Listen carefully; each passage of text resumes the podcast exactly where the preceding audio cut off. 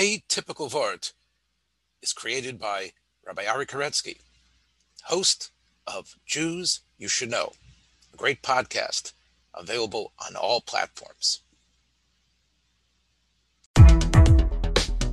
You're listening to the Yeshiva of Newark at IDT podcast.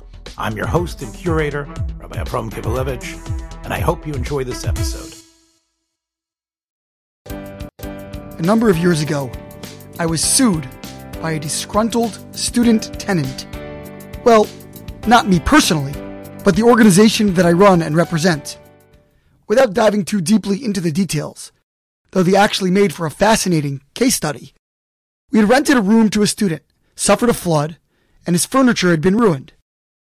We disagreed, to put it mildly, as to who was responsible under the terms of our lease agreement. The case was long lasting, winding its way eventually into small claims court, where we were slapped with a $10,000 judgment.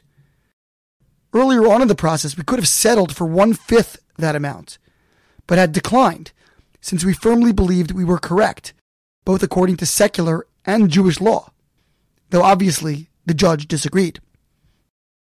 Not to mention that, as a small nonprofit, we didn't have the money on hand to cover even the lesser amount.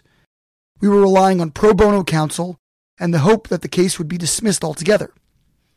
We ended up having to borrow the funds and then pay off this debt over a matter of years. It was a pretty traumatizing experience. The source of most Jewish civil law is found in this week's Torah portion, Mishpatim, literally judgments. Rabbi Mordechai Rhine, a local rabbi in my Silver Spring community, points out in a recent essay how anomalous this body of law is in contrast to all other areas of the Torah. Jewish legal codes are filled with thousands of pages regulating all aspects of civil law, torts, and financial disputes. And yet, no less an authority than the Code of Jewish Law instructs jurists that, quote, it is a mitzvah to offer litigants to compromise and work things through together rather than be subjected to the law. If they insist on a court case, the judges should proceed. But if the litigants are willing to switch to compromise at any time, they are encouraged to do so, even if the judges have already reached a conclusion of how the money will be awarded, so long as they have not actually issued the ruling. At first blush, this is an astonishing ruling. Presumably, when a case has been litigated and the judges are prepared to dispense their ruling, they have already concluded that the disputed funds belong to Party A and not to Party B, according to Jewish legal standards. Wouldn't a continued push for compromise, known in Hebrew as pshara, in effect be promoting theft? After all, the money should rightfully belong to one and not the other. To underscore just how unusual an approach this is, the Satmar Rebbe quips that of the four major volumes composing the Code of Jewish Law, the digest dealing with economic quarrels is placed last so that we won't form a habit of compromise with respect to the balance of ritual law that precedes it. God has established rules, and we do our best, limited as we are by our human failings, to follow them.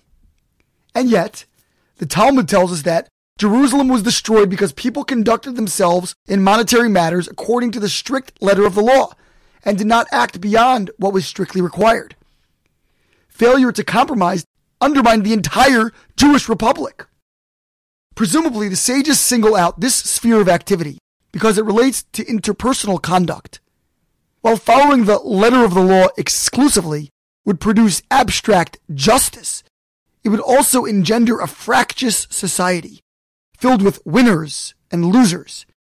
Truth, emet, would reign, but peace, shalom, would wither. In our social relationships, the Torah is privileging the latter over the former. In recent decades, society at large has been turning increasingly to mediation, an analog of the ancient Jewish notion of pshara. Noting the massive cost, protracted timetable, and needless acrimony generated by litigation, corporations and couples alike are opting for what is known as ADR, Alternative Dispute Resolution. Studies have shown it to be effective, too. The Office of Dispute Resolution of the Department of Justice found a 75% resolution rate in voluntary ADR proceedings, and only slightly lower when court imposed. But in painfully too many circumstances, people still insist on total victory. whether in the courtroom or beyond, in the broader arena of interpersonal relationships. Moreover, it seems that people are no longer satisfied to compromise with others or even to change them. The new order calls on people to destroy their adversaries. The odious practice of doxing, scouring the web for any slight misstatement in a person's past, and then leveraging it to sully his or her reputation, reflects an insistence on perfect truth over human solidarity. I certainly regret not having settled our tenant dispute those years ago, and not only because seeing it through left us $8,000 poorer. More dismayingly, it created a highly contentious and permanently fractured dynamic with our opponents. In seeking to win the battle of righteous indignation, I lost the war of human connection. Last week I called for a culture of curiosity. This week I plead for a culture of compromise. Cultivating one requires that we see others as essentially well intentioned, even if we believe mistaken. Rather than a statement of weakness, of giving in, perhaps we can reframe compromise as the promotion of higher values, a prioritizing of people above principles. The medieval scholar Baal HaTurim, known for his clever wordplays and deep biblical allusions, presented the word mishpatim, the name of our portion, as an acronym for Mitzvah Sheyase Pshara Terem Yase Machloket. It is a mitzvah to compromise, lest a situation lead to discord.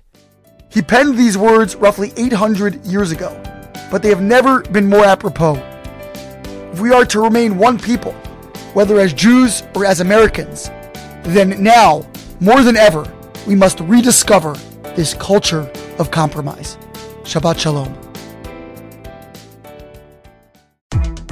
Thanks for joining us for another episode from the Yeshiva of Newark at IDT Podcast. Be sure to subscribe on your favorite podcast app so you don't miss a single episode.